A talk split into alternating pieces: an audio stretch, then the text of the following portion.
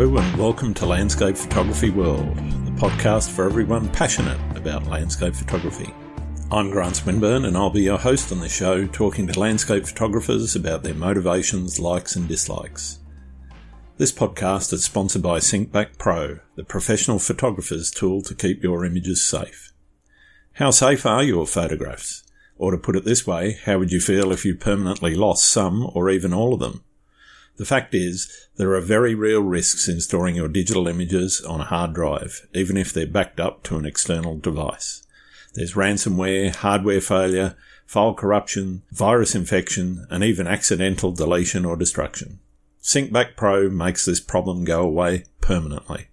SyncBack Pro is the professional photographer's tool to back up photographs, images, documents and data files.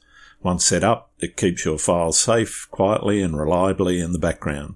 So if problems occur or disaster strikes, you'll have nothing to worry about. Your photographs will be safe. Which is why it's also the backup solution that I use myself for my own photographs. Take advantage of an exclusive twenty-five percent discount today by going to w w w dot backup dot s g. The software will never expire, meaning your photographs are safe forever. That's w w w dot backup dot s g. Give your photographs the protection they deserve. And now, on with the show. Ren McGann is a big-wave surf and Photoshop artist based in Western Australia. He's always had a deep fascination with the ocean and of the energy that it produces. Through his en- images, through his images, Ren tries to convey a blend of surrealism and power to show these subjects from a new perspective. Winner of the Nikon twenty twenty Surf Photographer of the Year, his passion for getting amongst some of the wildest waves on the planet shows deeply within his body of work. His fascination with photography blossomed after his initial visit to a captivating surf spot known as The Right. Located in the southwest region of Western Australia, The Right is a remarkable reef break, a testament to the awe-inspiring creations of nature. Ren's photographic prowess adeptly captures the essence of this wave, showcasing its formidable power, relentless force, dynamic energy, and breathtaking beauty in every mesmerising image. We discuss his first trip to the right, how his style has developed from his editing and graphics design background, and where he sees surf photography heading over the next few years, along with a whole load more. I hope you enjoy the show. G'day, Ren. Welcome to Work Landscape Photography World. How are you going? Yeah, good, good, mate. Uh, how are you going? Yeah, I'm pretty good. It's uh, quite a nice, cooling day. It's not uh, not not too hot, not too cold. It's one of those Goldilocks days. Yeah, it's been absolutely pissing down here for two days. So first, oh, well. first big rains of the year. Yeah, yeah. You haven't had a lot over there. No, real. I think one of the driest summers we've had in a long time, which is weird for a La Niña. Yeah, well, um, we've we've been wet as all all through summer. So, and it's extending now into autumn. But today's a today's a good one. Yeah, just a bit cooler. Take them when you get them, mate. Absolutely, absolutely. So why don't we kick off with who you are and what you do and why you do what you do? Sure. Um, yeah, I'm a, I suppose I would be classed as a big wave photographer uh, mm-hmm. based in Western Australia. Um, yeah, I, I just chase the biggest swells we can possibly find and go capture them. And it's just been a ongoing obsession to just be amongst the surf and experience that and then capture it and try and turn it into fine art, I guess. Sure, sure. What what I'm interested in is that journey from where you sort of started to take photos and then, as you say, turn it into fine art. Where did that sort of start to happen for you? Was it early on and you said, all right, well, this is what I want to do with my life. I want to want to create art. Or was it more, I'm just recording stuff, you know, me and my mates out surfing, and then it changed somewhere along that line? Yeah, I think it definitely started with just recording mates surfing. And, you know, I wanted to surf that wave, so I took shots of it to kind of try and learn it a bit better. But sure. I think some somewhere along the lines it definitely changed quite profoundly. Um, I don't know. It's, it's, it was an interesting thing. I'd never really considered myself a creative person, and um, never really. Yeah, I don't know. It's kind of it's an interesting question because it's hard to explain the value of having a creative outlet in your life when you haven't had one before. Yeah, and um, yeah, I think it's quite profound, the effect that it has on your psychology and the way that you view the world and perceive things. So it's for yeah. me, it's definitely evolved into something that's far more selfish in a way. Okay, I do it. I do it because I love it, and I do it for what it does for me more than what I get back from it, if, if that makes sense. Yeah, yeah. No, that, that, that makes a lot of sense. So what got you started, I guess, you, being a surfer, obviously getting out into the waves and, as you said, learning uh, the waves, taking images or video of the wave, you can sort of work out its shape and how it how how it's going to react in different tides and different conditions. Is that really what it came down to when you when you first got started? Yeah, I think I had a, like a pretty big obsession with a wave called The Right for years before I even went there. So yep. like I, I've always been kind of drawn to things that are, yeah, just I've, I've always been drawn to like extreme weather, I suppose, yeah, yeah. is an easier way to put it. Um, but before I kind of moved down to Margs, when I went to The Right, I'd been working up on boats in Exmouth for ten years, yeah, um, right. driving boats and doing ecotourism and whale sharking, and uh, lived at the Monties for four or five years. And um, so I've always been on and around the water and quite comfortable in that environment.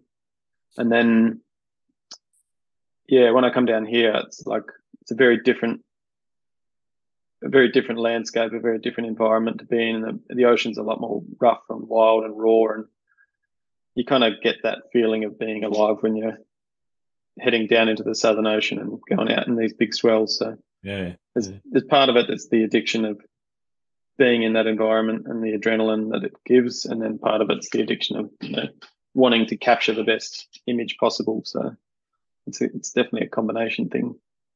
Yeah. So how much of what you're doing now is in the water as opposed to on the water? And by that, I mean, you know, you can you can take a, a shot off a boat, or you can take a shot actually being in the water, maybe on a boogie board or something like that. Um, and, you know, how, mu- how much are you doing of either, and, you know, what, what do you prefer doing?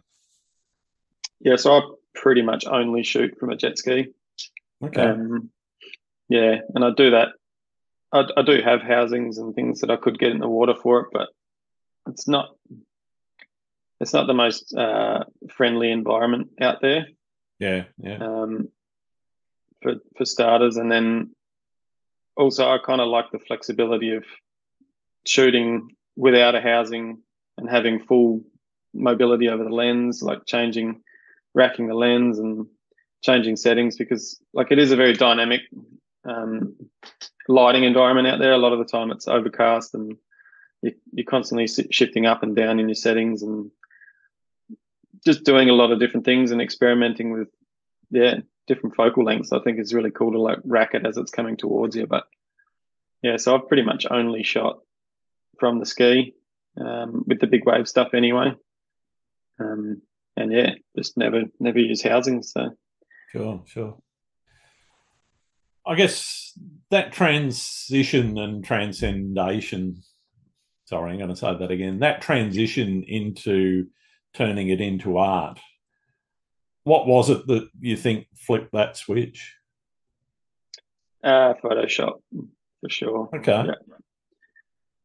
yeah, I just, like, I kind of thought if I'm going to do photography stuff, I, got, I might as well learn, in my eyes, what the best program for photo editing was, and for me yeah. that was Photoshop. So I just spent years and years and years deep diving into that program, and it was kind of in that process of learning what's possible to do to an image that I found something that was very uniquely my own, yeah um in the way that I deliver my images. So that it was, you know, a byproduct of learning a program is what kind of created uh, my artwork.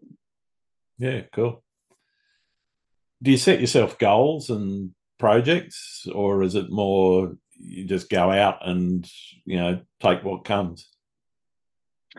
Uh, yeah, I do. I do like to set goals and projects. I do have like some uh, a big project we're working on at the moment, which don't can't really talk too much about just yet. Okay. But yeah, that's that's going to be a multi-year project, and hoping to create something really stunning and beautiful out of it. Um, and yeah, I, I I usually have like stupid, crazy ideas, like trying to go film the ride at night with people surfing it with, you know, glow sticks attached to their back and things like that. But okay, sometimes you just got to rein your, your stupid ideas in a little bit. And so that probably... does sound a bit risky.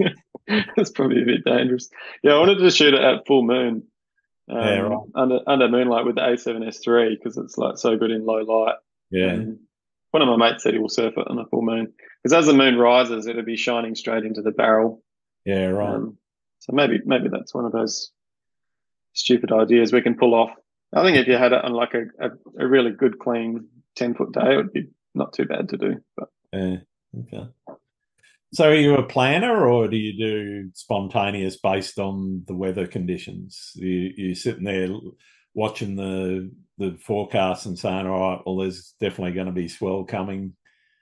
You know, let's go today. Or do you do you sit and plan and say, all right, well, seasonally it's going to be better in winter and so forth? What? How, how do you go about that thought process of, all right, time to go? Yeah, I mean, there's... there's an element of planning and, and, and an element of spontaneity in what we do because, like, you have to be able to read charts.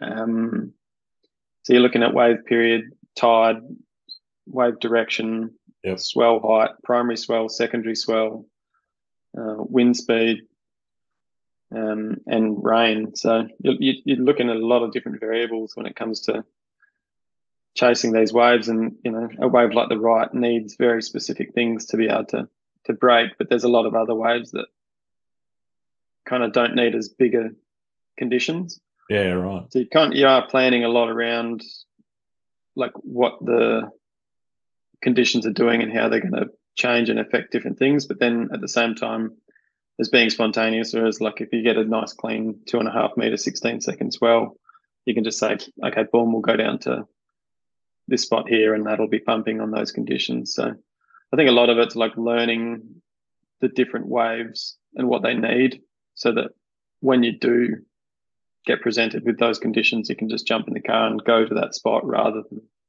spending ages searching around for, um, you know, new waves and things like that. Cause that that's, that's what's fun, but it's, it takes a lot of time.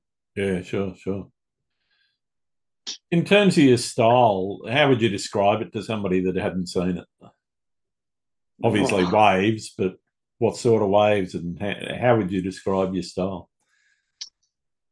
Dark and moody. Um, yeah, I like, I like, I really like to push images really dark um, and play with that balance between light, light and dark, and give these waves the kind of, uh, I don't know, like the raw power and intimidating kind of feeling that they give me when I'm out there. Yeah. Like even though they are so beautiful, there's just so so much energy and so much power and so much stuff attached to them that, you know, I just want to try and present them as something that's not just like this static, pretty thing. I want to, yeah. Yeah, I think dark and moody would sum it up. Fair enough, fair enough. How has that developed since since you started sort of getting into into Photoshop? Is that where you started and you, you just like that and kept going, or has it developed differently from where you where you were at the beginning?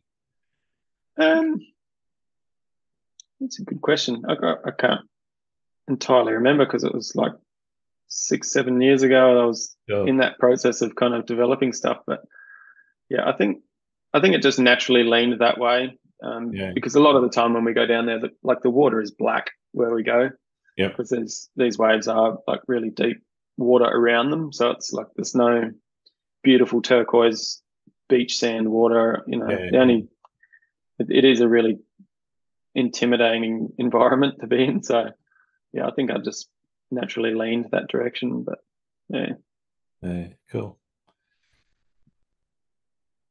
In terms of mastering that craft, both the the in the field or in the water, um, and your uh, your processing, how have you gone about educating yourself? Was that a process where you just sat and watched YouTube and taught yourself, or experimentation, or you've gone and done some formal education on it? Yeah, a lot of YouTube, a lot of kind of workshops, and um, like reverse analyzing how people do their work, and then just taking someone's image. You know, a, a lot of the stuff that I actually learned was from portraiture.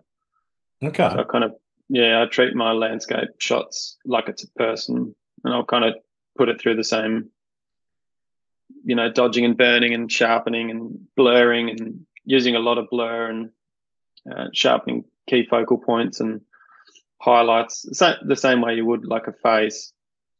Sure. Um, yeah, I'd, I'd say most of the stuff that I learned was actually through portraiture, yeah, rather than landscape stuff. I, I never really looked too much into landscape, and that's just because I kind of figured that you can't hide any mistakes on a face. Yep.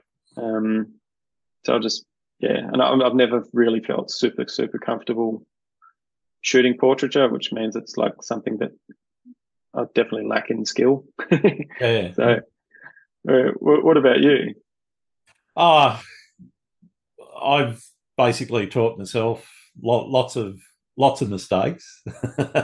Yeah, lots of YouTube videos. In terms of the processing, uh, I find there's there's probably three or four uh that are, are really good for that sort of thing. Phlearn, not bad. Yeah, that, uh, that, that, that website's awesome, I reckon. Eh? Yeah, F sixty-four Academy. Um, Mark Denny does a fantastic job.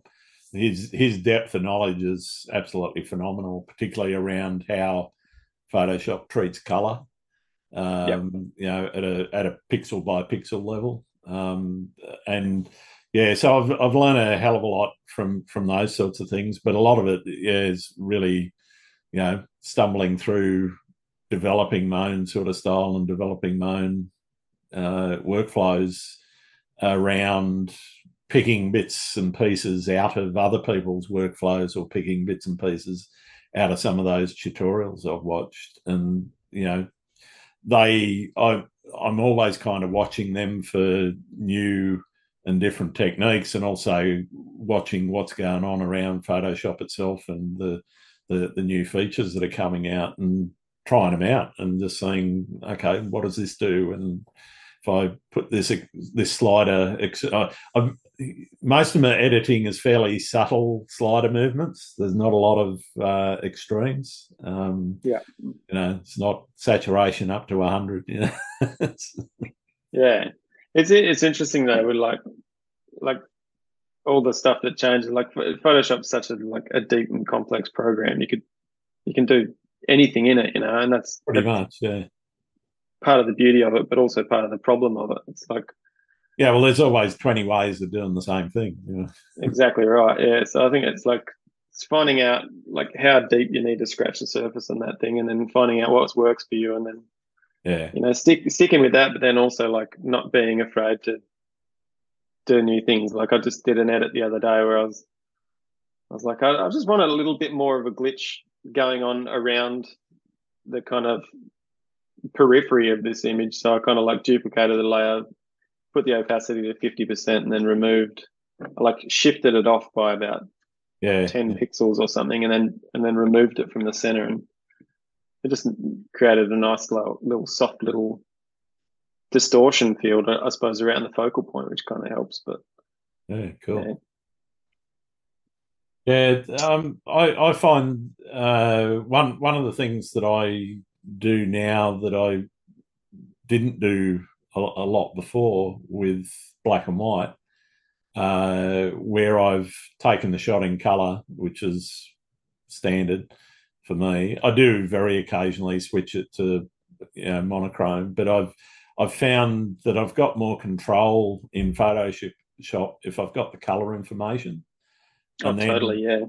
Using a gradient map, a black and white gradient map, to turn it into black and white, and then using color balance, the H S L sliders, and um, uh, what's the other one? Selective color. Mm.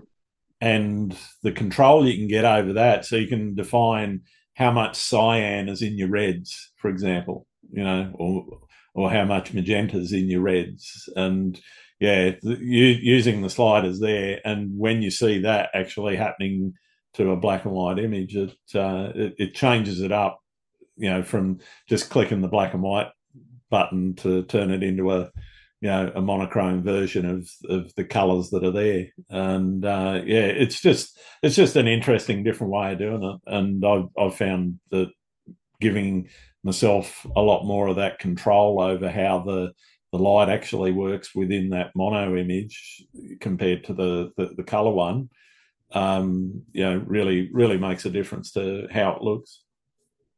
Yeah, it's that that complex relationship between saturation and luminosity. Yeah, yeah, yeah.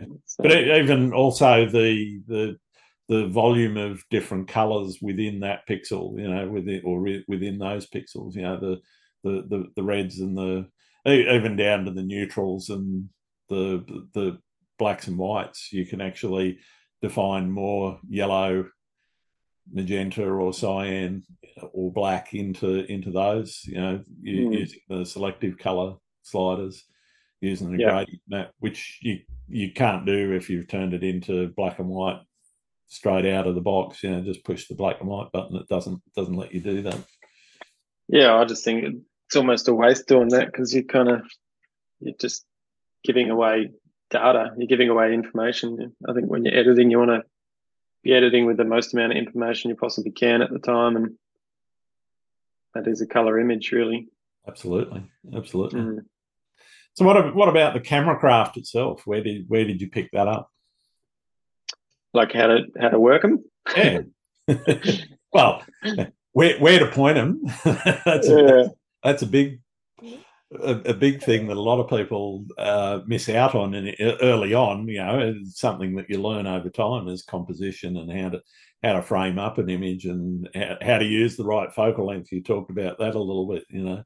They're, they're the they're the camera craft things that I think are, are really important. You know, getting the right shutter speed, the right focal length, and the right composition together all in one image. You know, it's it's not as easy as some people, you know, might make out, and you can't do all of that on order.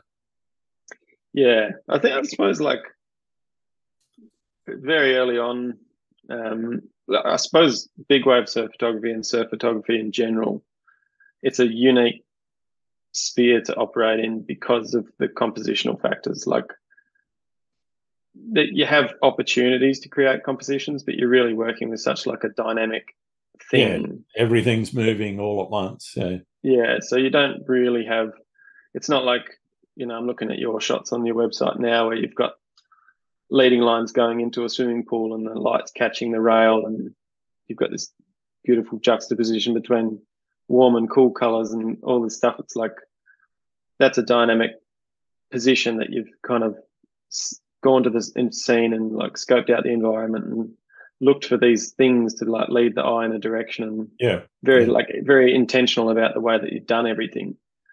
But with surf, you kind of just get there and you see a wave coming, you just like point and just hold down shoot, and the only thing that you really have power over controlling, not the only thing, but there's like it's, it's your position relative to where the light's coming in. Yeah, yeah. Um, and then their focal length. So there's smaller factors to worry about. Um, but yeah, I suppose with learning, I, I just I just kind of looked at the cameras as a as a it's a it's a machine, it's a tool, it's it's something that has very clear boundaries and limitations to what it can do. Yep. And yep. Well, I think when you strip the camera of its mystical uh, kind of personality, so mm-hmm. to speak, it becomes something that's a little bit easier to understand. And, you know, shutter speed, I S O and aperture. Yeah, sure. It's like this little triangle of things, and depending on stylistically what you want, you kind of lean more in one direction or the other. So I think, yeah, I just kind of wrapped my head around that and moved on, really. It's like yeah. you just dial you dial in the best settings for the environment that you're in, and yeah. for, for surf, it's all about shutter speed, really. Yeah. So are you leaving the I S O and uh, aperture up to the camera, and you focusing on the, the, the shutter speed and leaving everything else up to the camera, or are you putting a little bit of control around the other two as well? No, I'll definitely I'll shoot full manual. Um, okay. Yeah, because aperture you kind of want to be shooting up around f eleven, f, f11 to f eight. Yep. Um, shutter speed, you probably I'm typically shooting one twelve hundredth or okay. higher. Yeah. I've been shooting, like, my new favorite lens to shoot surf is the um, two hundred to six hundred. Yeah. yeah. Um, and shooting like a lot more tighter detailed stuff. So it's kind yeah, of yeah, fun to play around with. Into the wave. Yeah. Yeah. But I think, like, I S Os, it used to be a big, a big thing when I was shooting on shit cameras, but. Yeah. Well, it used to be doing... a barrier. You, you, you got yeah. over. over a thousand I S O and it just looked nice, you know? Yeah, but with, like, the you know the modern day cameras, it's yeah. you know the A seven S three, you're shooting up around ten thousand on that thing. It's still clean as. So yeah, yeah. Um, I don't really pay attention to where that's sitting. I just make sure it's I, I know I've got enough exposure. Yeah, right. Based on, like, the two most important factors for me are capturing the the motion in in still. So over a thousand of a, of a second, and then making sure I've got enough focal detail in the image just, and sharpness, which is usually mid-range for aperture anyway. Yeah, right, right. So you're doing this full-time, or is this a you know, side gig or a, a hobby? What What is it in your life? it's, it's a lot of things. It takes up a lot of time. Um, yeah, I've, I've, I've kind of dabbled with started with a hobby, switched it to a full-time thing for a little while, and then now I've kind of switched back to it being a, a, a part-time thing. Yeah, right. And I like to, I, I like, yeah, I, I played around in the commercial field a bit and shooting weddings and, you know, product photography and all that kind of stuff. And sure. for me, it just stripped the soul out of why I like doing this stuff. I, yeah. I really love it. Like I said, it's this, it's almost a selfish endeavor for me because I like it for what editing does for me mentally, rather than, you know, and I don't get that same feeling if I'm editing photos of a cappuccino.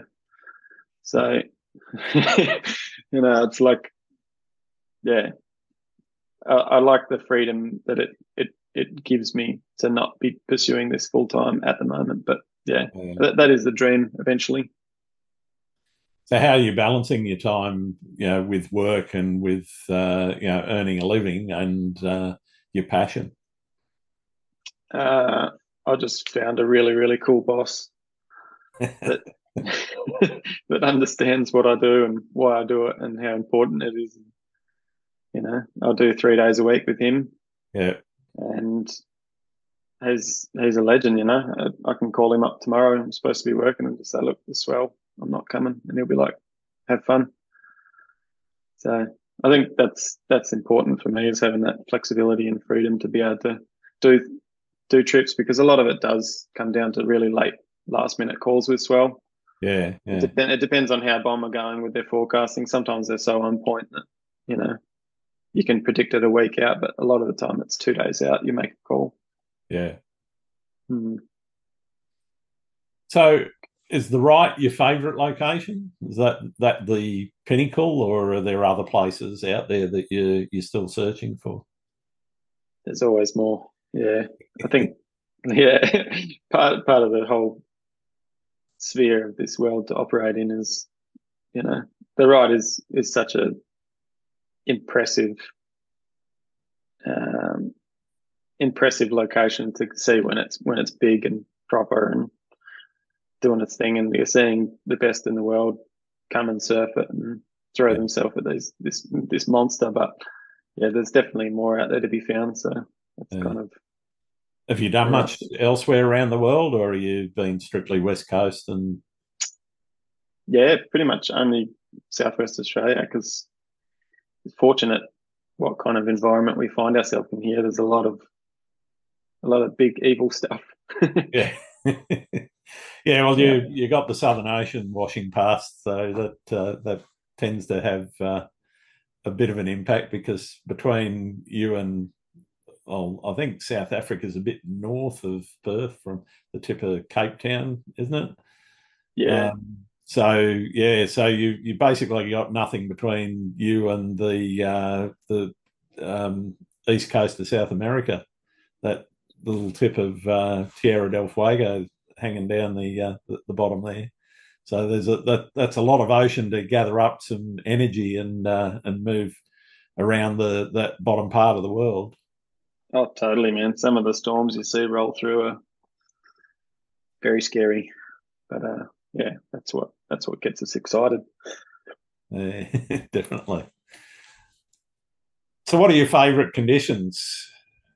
Storm or a little bit more moderate? Oh man, that's tricky. Um, I love it when it's rough. If it's like, it really doesn't matter with these waves.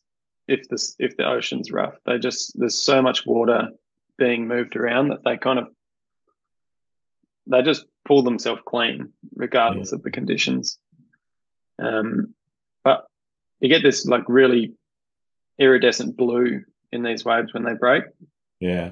And um, when it's really dark, kind of, you know, that, that proper full cloud overcast, that that kind of beautiful dark light that you get from that.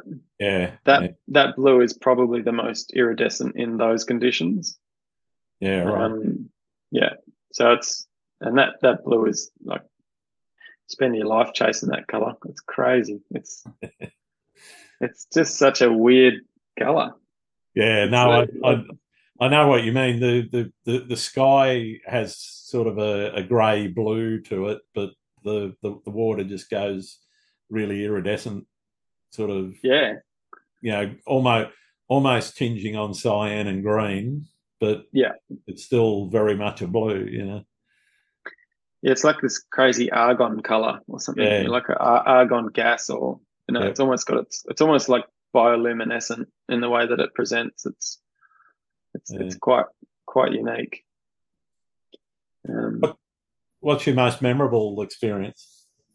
Memorable in the way that I kind of wish we stayed longer was the really psycho day we went out there. Yeah. Um, but it was just just big. It was. It was yeah, it was psycho, um, and not not particularly safe conditions. And kind of went out with a, a few other skis, and they kind of all peeled out.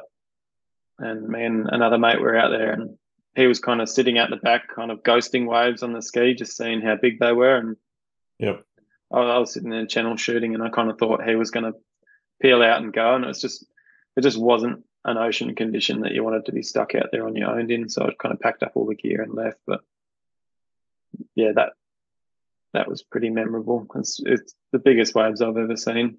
It's, yeah, yeah. yeah. Are we talking ten, fifteen metre, bigger than that? Oh yeah, yeah, yeah, way bigger. Yeah, yeah. It was like, I don't know. It's it's so hard to. Because like no one was on it, it's hard to put it in scale for size. Yeah. But they're like where people sit on their jet skis at the right, it was breaking out there and kind of like having a roll, like a chip in. Yep. And then breaking on the on the main peak. But I think if it had a slightly smaller period and a higher tide, it would have really handled it. But just crazy amounts of water moving around. Yeah. But it was also like thirty knot onshores. Wow. Yeah. That was, I think it was like a nine metre swell with a seven metre seas or something. I, I don't know. It was, it was big. Yeah. So most people, you know, most boaties would be uh, in safe harbour in those sorts of conditions, or wanting to be, if the, if they weren't. What is it that makes you go out in conditions like that? Is it purely the adrenaline, or is it really the desire to catch, you know, capture something that's very unique? I think more than more than anything, it's the curiosity of it, because, okay. like, you know, you, you see, like, all these waves are like, they have personalities. They're like, mm-hmm. you treat them like people, you know, and it's like all the different conditions that hit the wave is like different moods of that person, and you get to know them, and you're kind of just curious about what they, you know, what do they look like when they're pissed off? And, you know, this was one of those conditions. It's like, let's go see this thing when it's really fucking angry. Yeah. And um, yeah, it was, it was big, but um, yeah, I think like curiosity, but yeah, like that, that day kind of bordered on stupid. Like if, if one of us had a broken down, don't know, I, I, I really don't know. Yeah. yeah. Or, or if you got left behind or something like that, you, like you're not swimming in, in those, you're not, you're not making it to shore. yeah, yeah, yeah. yeah. So what, yeah. uh, what are you, what are you doing around safety in, in those sorts of situations? Are you, you know, have you got emergency beacons? Have you got life jackets on? What, what, what is it that you're doing to try and make sure that you do come back alive? Um, yeah, like I, like I said, I've had, you know, ten years commercial experience driving boats and being on the ocean. I've been in some really shit situations in, in my commercial career. Um, so I've seen how, how quickly things deteriorate and can get turned, turned pretty bad real quick. Yeah, yeah. Um, but yeah, I suppose it's tricky out there because, you know, like they, the D O, uh, Department of Transport want you to wear the, the, the P F D type one kind of pool ones, that, that, but they're just useless in that environment. They'll just get ripped straight off you or popped or something. So yeah, right. we do wear like um, big wave inflation vests, which have, you know, pool pool canisters as well. So we'll wear them. You always wear hard foam to make sure if you if you are knocked unconscious, you still float. Um, yeah. Wetsuits, kind of always, you know, if it's not if it's not psycho, I'll go out of mine. But um, if it's bad conditions or you're going really far or whatever, then try and take, you know, two skis. Um, but yeah, E P I R Bs and things like that. But, you know, that day, I, don't, I really don't think that people would have been able to come out in a boat to get us. Yeah, right. Yeah, it was it was proper, proper bad. I guess that, that leads me to the question, what's uh, the practice of photography taught you about nature? Yeah, I just think just like a, a deeper appreciation of it. Like yeah. so much stuff happens really fast. You know, it's like a wave breaking is over really fast. Like a bird taking off is over really fast. You see like a kingfisher or an osprey, you know, like diving for its food. Like it, it almost happens too fast to even perceive what's going on. Yeah. And I yeah. think there's so much like hidden beauty behind what's happening all around us, like really fast. So if you can just capture, you know, frames of it or capture it in slow motion and slow it down and really appreciate the complexity of what is happening in nature, it's just astonishing, like what, what happens there. Yeah, definitely. Definitely. Even even in like, you know, abstract things, like you see whitewater, like a bit, you know, a lot of your shots, you've got this, you know, the beautiful slow motion shutter speed with rocks and things like that. You film that in slow motion and, you know, look at the ma- the micro details of it. Yeah. It's just, there's just a lot going on. Yeah. yeah. What about you? Um, for me, I guess, it's taught me to appreciate what's around us, and it's taught me that uh, it's, it's certainly taught me to pay more attention to what's going on in the environment. Um, one of the things that I've, you know, really started to do a lot more, you know, started out, you know, doing that sort of grand landscape got to get the sky and the, you know, the, the, the sea or whatever it is, you know, got to get everything into the one shot, is to sort of pare down and, you know, even down to focusing at things at my feet, take more notice of those things. Um, you know, just, you know, the, the, the patterns of cracks in a rock, for example, I, I could spend, you know, an hour, an hour and a half just looking around that and trying to work a, a, an image out of that, you know. Um, and that's something that had I not been doing photography, I probably wouldn't have spent, you know, I mean, used to do a bit of rock hopping as a kid, but that was more, oh, yeah, you're looking for crabs or fish or octopus or whatever in a in a rock pool, you know. This is this is a different sort of rock hopping and a different sort of, you know, even down to if I'm in a in a forest, I'm looking at patterns in the the bark on the trees and the moss and, you know, fungi and all those sorts of things, rather than necessarily that whole, you know. So it's taught me to focus down on some of those little details in a in a big way. That's so so true, eh? Like yeah. I think that with editing as well. And you know, I'm oh, always looking yeah. looking for things that you can remove. Yeah, like it's like, what can I remove from this image? Yeah, like, you know, the more complex an image is, the more like it's like visually stunning to look at straight away, but over time, it's like almost hard to look at, you know. Yeah, they uh, I, I, I kind of call it a, a fatiguing effect that they can have. Some of yeah. those images you look at, and you know, if you look at too many of them as well, you know. And with social media today, you know, flicking through, you, you see stunning grand landscapes, nothing wrong with the images at all, but you see too many of them sometimes, and it's like, yeah, I want to see something a bit different. Yeah, and it's that, that is that, yeah, I was looking at, um, it was on your Instagram or your website, there was a cool shot of a, a little rock crack. And I was like, I, I love it. I love that it's like, There's a lot of there's enough empty space in there for the viewer to kind of have their own ideas about it. Yeah, yeah. It's like, and you're I not being that's, told. That's the key thing, is you you're trying to get people to feel something and look at it and look at look. You know, for for me, getting people to look at their world a different way is is a big part of it. Yeah, yeah, for sure.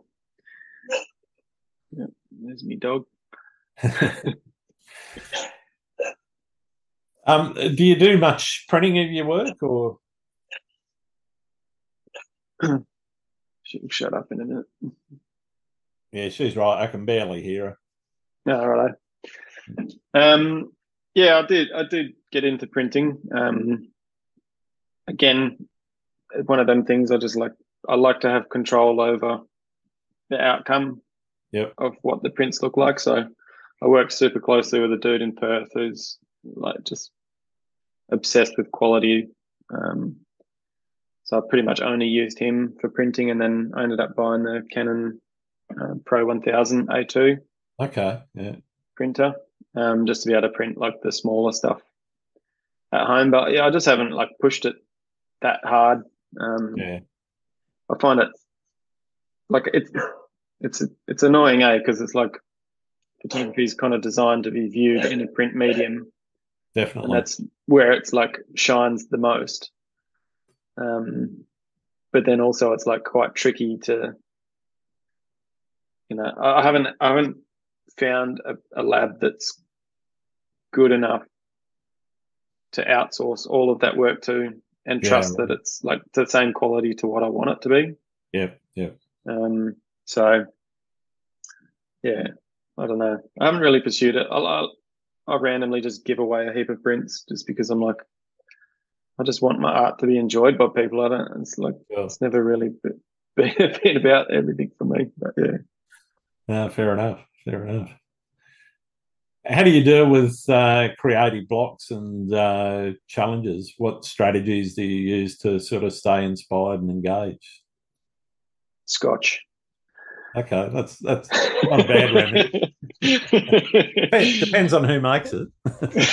yeah, yeah, no, um, yeah. I think, like, I do, because like so much of the photography side of things for me is about editing. It's not like the, the shooting stuff I love doing because it's surf. So it's, it's like I almost don't find, like when I'm doing trips away, like I'm so excited about what the conditions are going to be like, what the swell's going to be like. Is it going to be big? Is it low tide? Like there's so many things to be excited about. And then when you're out there, even if it's shit, it's still epic because you're surrounded by, you know, your friends that you don't see that often, and yeah, you're out in this like super remote place, like miles from shore, and there's so much to be stoked about regardless of whether the waves are good or not. So that, yeah. that side of it is always fun. You, you never have a creative block out there because you just, you're stoked anyway. But then when you get home, yeah, I don't know. I think if I just, if I'm not feeling a creative mood, I'll just kick back at night and have a drink and just, for me, like so much of it about is it is it's about experimenting, like you were saying before. Yeah, right. You know, it's like it, you just, if you're not feeling creative, then try something different. Just, yeah. yeah, you know, that's that's it. And then, sure enough, put your headphones on, have a nice little drink, start messing around with a shot, and twenty minutes later, it's been four hours. So. I know that feeling. yeah. yeah. So what, what what are you doing when you when you get home from the trip? Are you straight into the uh, editing, or do you leave them for a bit and uh, let them stew? Yeah, I'm a, I'm a fan of the stewing technique. Um, I really like to detach from the experience yeah. properly and fully before I kind of view the images. Because like I'll have a flick through them and in the car park and things like that, but you never yeah. you never really know what's good on the back of the screen. But yeah, we'll usually have a, like a decompression session with the boys after and um, flick through the shots and you know see who got the biggest barrel and have a laugh about that. But um, yeah, then when I get home, I'll just do a data dump onto a hard drive and walk away for a week or so. Yeah.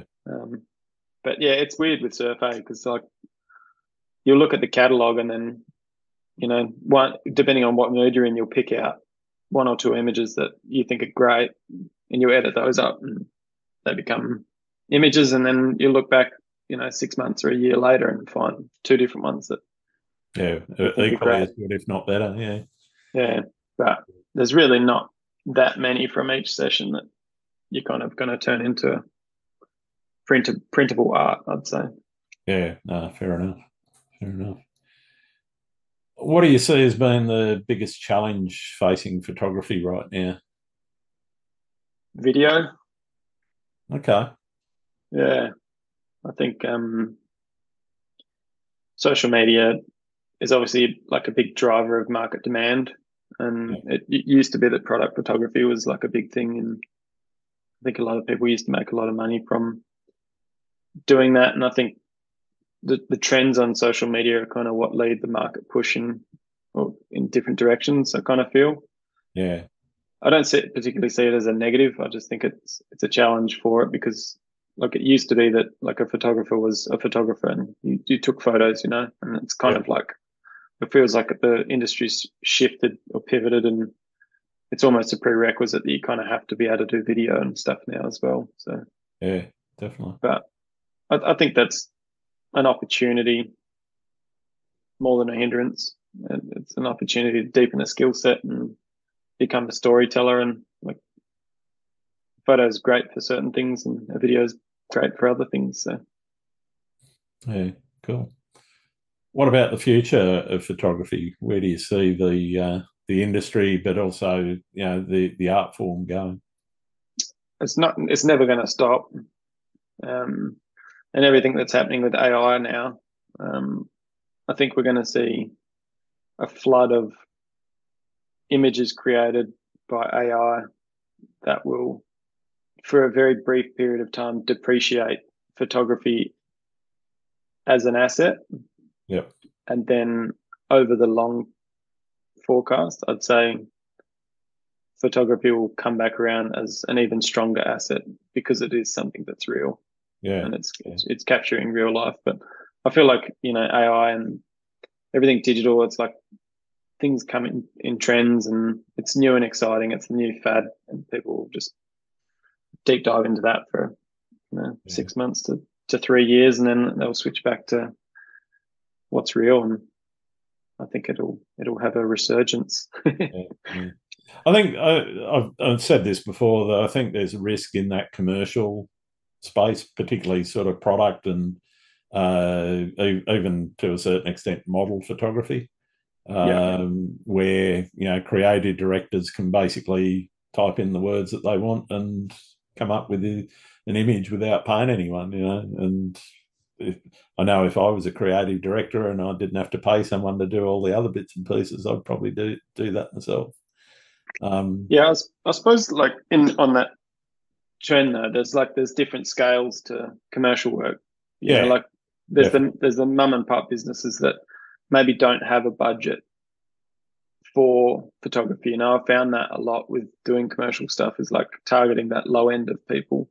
Yeah, yeah. Um, you know, there's always a tension in that relationship because it is like it's it's its job. You know, you need to be paid for what you do, but yeah. Those A I tools could be incredible for the, the higher end budget stuff where they're like, you know, they'll they'll use the word prompts to spit you out an image and say like, I want you to recreate something similar to this. Yeah. Which is such like a more clear creative brief as an artist to take away and say, okay, well, you know, to plan this shot, I need X, Y, and Z to happen. And instead of just like words on a paper, because it used to be like grabbing images as like, I want a sand dune and a model and a bottle of gin and doing these things. But yeah, you can use A I to create really accurate, concise, creative briefs, then it could be cool. Yeah, I, I can I can see using A I to actually uh, create uh, entire personalised and uh, you know, like down to individuals campaigns where they transition over time based on your reaction to that those images, um, where the images actually will evolve and change over time because there's an A I bot sitting there watching where your eye goes and then tweaking that and saying, okay, well, he spent more time in that area, so we'll we'll enhance or change the lighting on that and make that something a little bit more about what that person particularly wants. So I, I, I can see that because that becomes, you know, very, very low cost for a, you know, at the moment, personalisation, which has always been a, a goal of the advertising industry, you know, that, that ability to personalise an ad to somebody, you're still getting content which is generic. But yeah. when you can actually personalise the content to the person, that then changes the game advertising-wise. I can see it being far more manipulative than it's ever been too, um, and it's pretty manipulative now. But uh, uh, yeah. anyway, that, that's my that's my evil empire view of the world. Yeah. yeah, I think I sit more in camp optimist, but like you know, like I'm I'm detached from that shit. I don't have yeah. I'm what I don't watch commercial T V. I don't listen to the radio. Of, I mean, the places yeah. where they can't do it is uh, sort of travel and. Um, Uh, sort of uh, real estate, those sorts of things, you know, property shots, because mm. you can't really say, all right, well, this is a, a an A I mock-up of what your room might look like. they've got to they've yeah. got to show you what your room's going to look like, otherwise people are going to, you know, walk away from the the, the product. And um, yeah, you know, so they, those sorts of things, I think, you know, there's there's less potential for A I to creep into. But um, some of the other, you know, that more sort of product-driven, as you say, you know, the, the model and the sand dune and the and the gin bottle, being able to blend all of that together and have uh, have that done, um, you know, an entire, you know, creative brief fulfilled without having to uh, pay anyone. I, I I can see advertising agencies and uh, even, you know, the uh, the end client, you know, jumping on board with that and doing it themselves. Mm. That's why I think like there'll be a separation in the industry from weeding out, you know, potentially the work that people don't maybe enjoy doing anyway. Um, yeah, yeah. But, you know, I was just thinking about when you were talking about doing, you know, your landscape photography and looking for like small details and cracks in rocks and things like that. And like, there's something very like, tangible about the way that you go out into the environment Yeah, the, the, for me, it's the experience in, in as much as the, the art as the end product, you know. Yeah, but like the way that you're kind of like going into the environment, and you know, I'm looking at your website at the moment and your your waterfall shots. It's like you could tell an A I to create something like that. Oh, absolutely. But, yeah. but there's not they're not going to create. You know, try try and tell an A I to create like a beautiful rock with a crack in it. Yeah. Yeah. You know, but, but like they they might do it. I don't know. I've never tried it, but I think there's yeah. something there's there's something beautiful about that intention when you go out and shoot it. And I think that's what's going to come back around in the scheme of things, is like that that personalization between fine art and when you find an artist that you like. Like it's it's getting to know them and who they who they are, how they think, you know, yeah. how they see the world, and everything you were talking about before. And I think that stuff's going to come back around, and what's valuable once all the hype of this this shit kind of washes yeah, I, over. I, I I think you're right in uh, in a lot of ways. The one the one area that worries me slightly is uh, documentary photography, like reportage, and yeah. how that uh, you know, part- particularly for political or you know social engineering, um, you know. desires of, of certain people, you could end up with uh, very distorted news reportage, because here's an image of, you know, Trump or, you know, our Prime Minister Albo doing something that they definitely didn't do, but here's here's an image and it's a photo. Uh, so how do you how do you avoid that, and how do you find what's true and what's what's not in amongst the uh, you know the A I stuff that I, I think will happen. I I just think you know I, either lazy reporters or uh, you know newspaper people or people with slightly less um, I guess uh, uh, less friendly views to other people might uh, might want to convey a certain message. Yeah, I think like that industry's squirrely at the best of times now. Oh, definitely, yeah. I mean, yeah, it's, and it, it's only going to get worse for sure. It's not much better now, you know. But they're u- yeah. usually only using words for that. They're not necessarily, uh, you know. But you know, that, that said, there are deep fake images out there, you know. And oh man, they're like there's they're rampant out there. I think. Yeah. I don't know whether there'll be like metadata, like in, you know, an A I that you can use to scan for metadata and images, and you determine whether it's real or fake or something like that, because there's these A Is that are creating stuff, surely they're leaving digital signatures. There's got to be a signature somewhere in there, yeah. Yeah.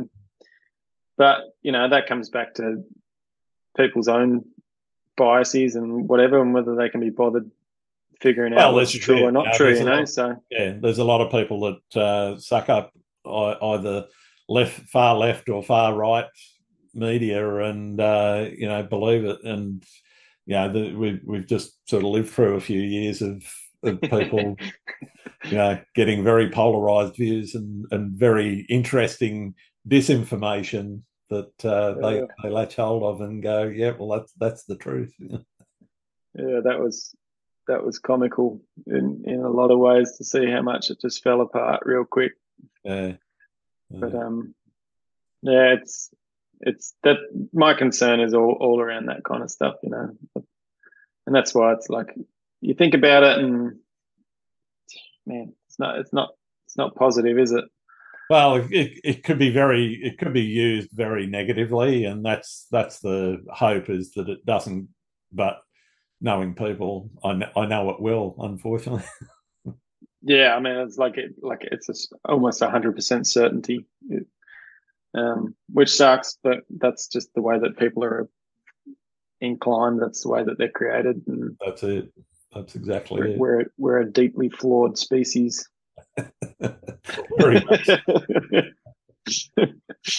Yeah. And then then you've got the uh, the the risk of sort of like the the Matrix uh, sort of taking over and being the uh, you know, the, the, the dominant species, the, the A I itself, you know, there's there's a lot of people that are worried about that, you know.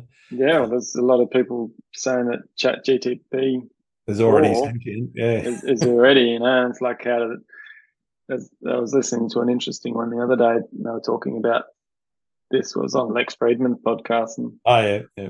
It's just like, you wouldn't know, would you? And he was just, he was well, trying to give the that, analogy. It's the like, thing, you know? Yeah. Yeah. The A I's like, the A I's smarter than us in every way. It's faster than us, us every way. And you just wouldn't know. If it was sentient, it's not going to tell you it is, because it would know that we're dumb monkeys and we just would want to put it back in a box. But that's it. Yeah. It's, it's, it's terrifying. It's terrifying. It's exciting. And, you know, it's a cool, unique uh, time to be living through a lot of this stuff. Absolutely. That's it. Yeah. But, um, yeah, I don't know. I think there's, you see some people just go straight off the deep end with a lot of that stuff, and you're like, oh, yeah. I think you need to get out and look at a rainbow or a tree or something. Absolutely. One of the reasons why I do what I do. Be reminded about what's cool. Get out there and uh, look at nature and not worry about all of that, that crap that goes. Yeah. Oh, mate, through all that COVID stuff, I just wanted to run to the farm and go live off the land. And yeah, it's close to doing it, but didn't quite well, get talk, there. Talking about that, what, what do you like to do when you're not out shooting? Um, yeah, hunting. Yeah. Okay. I love, yeah, hunting, compound bows and... Um, yeah. Fishing, spear dive, uh, spear fishing, free diving, just yeah. I love I love catching my own food. It's probably a big thing, and I love teaching people how to do that as well, and yeah, opening yeah. them them up to the environment, and you know, teaching them how to catch their own food, and just I just love exploring. Really, yeah. I love love just the wild, roughing it, and. I'd like going on a holiday to a flash hotel, just to me sounds boring. Fair enough. Yeah. yeah. What about yourself? Ah, uh, yeah, I'm uh, mostly doing podcasts when I'm not doing photography myself. yeah. That and uh, you know, just just trying to uh, work on the commercial side of the business. You know, trying to get uh, get get as much um, money in as I as I can, but. Um, Yeah, it's uh, it, it's um, it, it's not an easy thing to do, but um, yeah, it's it's going okay so far. How do you find like your your podcast overall? Since you've started, you've obviously done quite a few episodes now, and like I've always always been curious about people that and the the kind of growth curve they go on from starting on to the point where you're kind of at now, where you've got a few behind you and. Yeah, that's I, a lot. Of, that's a lot of conversations to have had with people. It is, and I, I kind of look back, and it doesn't feel like that many, but it it also does when I when I look back and go, wow, you know, I'm, I'm in your number ninety-four, so hmm. uh, ninety-four or ninety-five. I'm sorry, I'm not sure. Uh, I've lost count. um, But I guess in terms of the growth curve, I'm learning a hell of a lot, you know, in these conversations, not just about the, the the people that I'm talking to, but about how they do things and why they do things. And in a way, that's sort of become the main focus of, of what I'm asking people is, why why do you do this, you know? There's this mm. weird thing that we all get out and do, you know, as as photographers, get out into nature and uh, and, and and take photos. Um, you know, so for me, that why is really the the important thing. But I've also, you know, learnt quite a lot about myself in terms of and changed quite a lot about how I think about things through some of these conversations. So it's it, for me, it's been a absolutely fantastic experience. And for for the moment, I certainly can't see myself stopping for, you know, for ages. It's just something I know, you know, some people, they kick into into things and, you know, it's it's of interest for a few weeks or a few months or maybe a year, but then they give it up.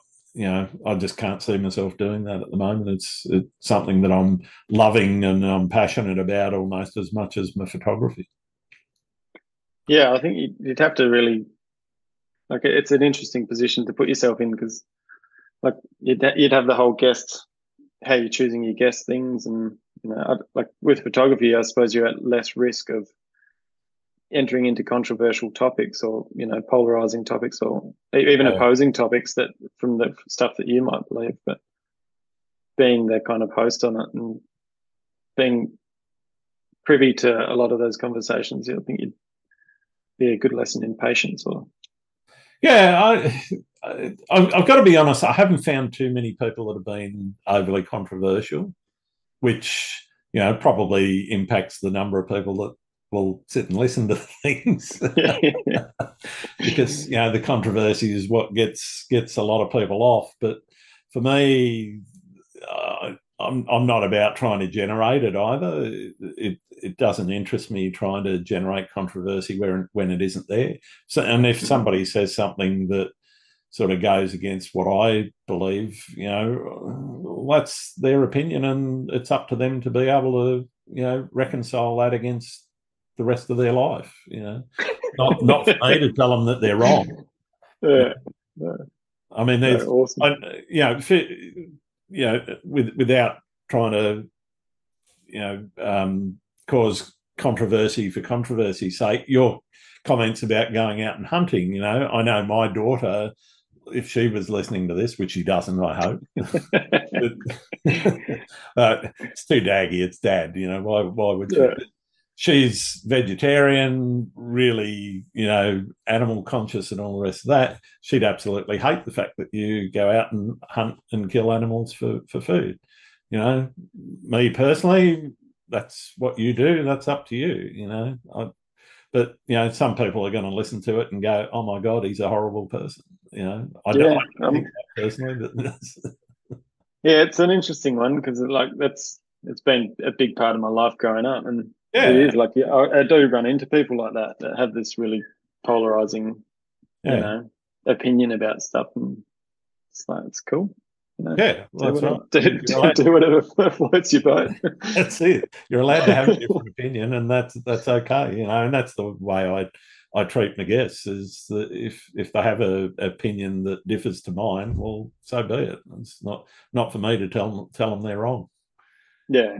No, unless, cool, unless one came on, you know, but then again, I wouldn't release one if, you know, some somebody came on and they were, you know, neo-Nazi and, you know, carrying on like a pork chop about something like that. Well, I'd stop the conversation because I don't want to talk to someone like that, and yeah. I'd never release it, so no one would ever know. yeah. Yeah, it's, I've always wondered that. With, like, you know, the field that you're in is definitely you kind of like, you're attracting people that are like-minded, but you know, people like Lex Fridman and Joe Rogan and things like that. Oh, yeah, yeah. Well, they, a range of guests. They they can have their podcast in the way that they want. That's fine, you know. Yeah, no, it's it's cool. I just, I, yeah, I've always been curious to yeah. ask someone.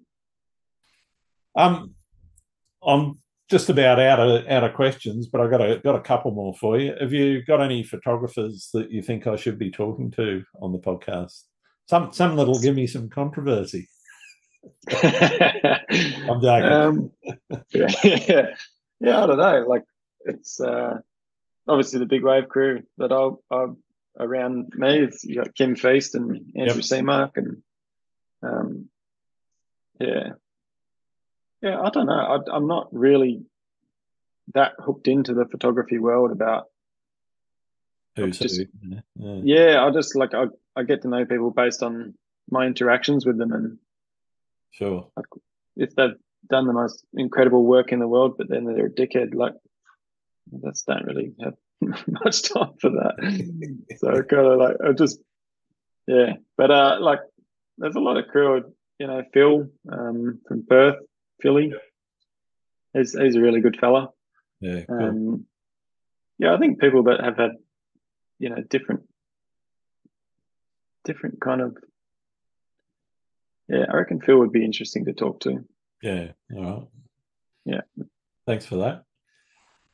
My last question is one that I've been trying to uh, get to the bottom of for, for all photographers. Do you like pineapple on pizza? Of course.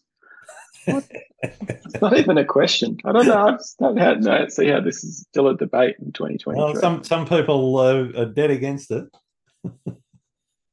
See, I can I can understand that people maybe don't like me hunting and catching my own food. And pineapple belongs on pizza. It's fair enough. So, so what about you? Is you are you a pineapple? I'm kind of a neutral. If it's there, I'll eat it. If it's not there, well, you know, I don't order it on, on my pizzas. I, I don't normally order pineapple, but if it's there and the pizza needs eating, I'm eating it. Well, that that's yeah, yeah, that passes too. But yeah, no, pineapple in, improves the pizza. Fair enough. Fair enough. All right. Well, it's been absolutely wonderful talking to you today, Ren, uh, and finding out a, a lot more about you. Where can people find your work? Um, cheers, mate. Yeah. Um, Instagram, I guess. Yeah. Twitter. I don't know. Um, Instagram's probably the main main one, just Ren McGann. Yeah. No worries. Thanks again, mate. Cheers, great legend. Thanks again for listening to Landscape Photography World. I hope you enjoyed the show and keep listening because I'll be joined by some great guests in upcoming episodes. You can find my work in this podcast at grant swinburne photography dot com. I'm also on Vero, Twitter, YouTube, Instagram, and Facebook. I'm Grant Swinburne. Hope to see you out shooting soon.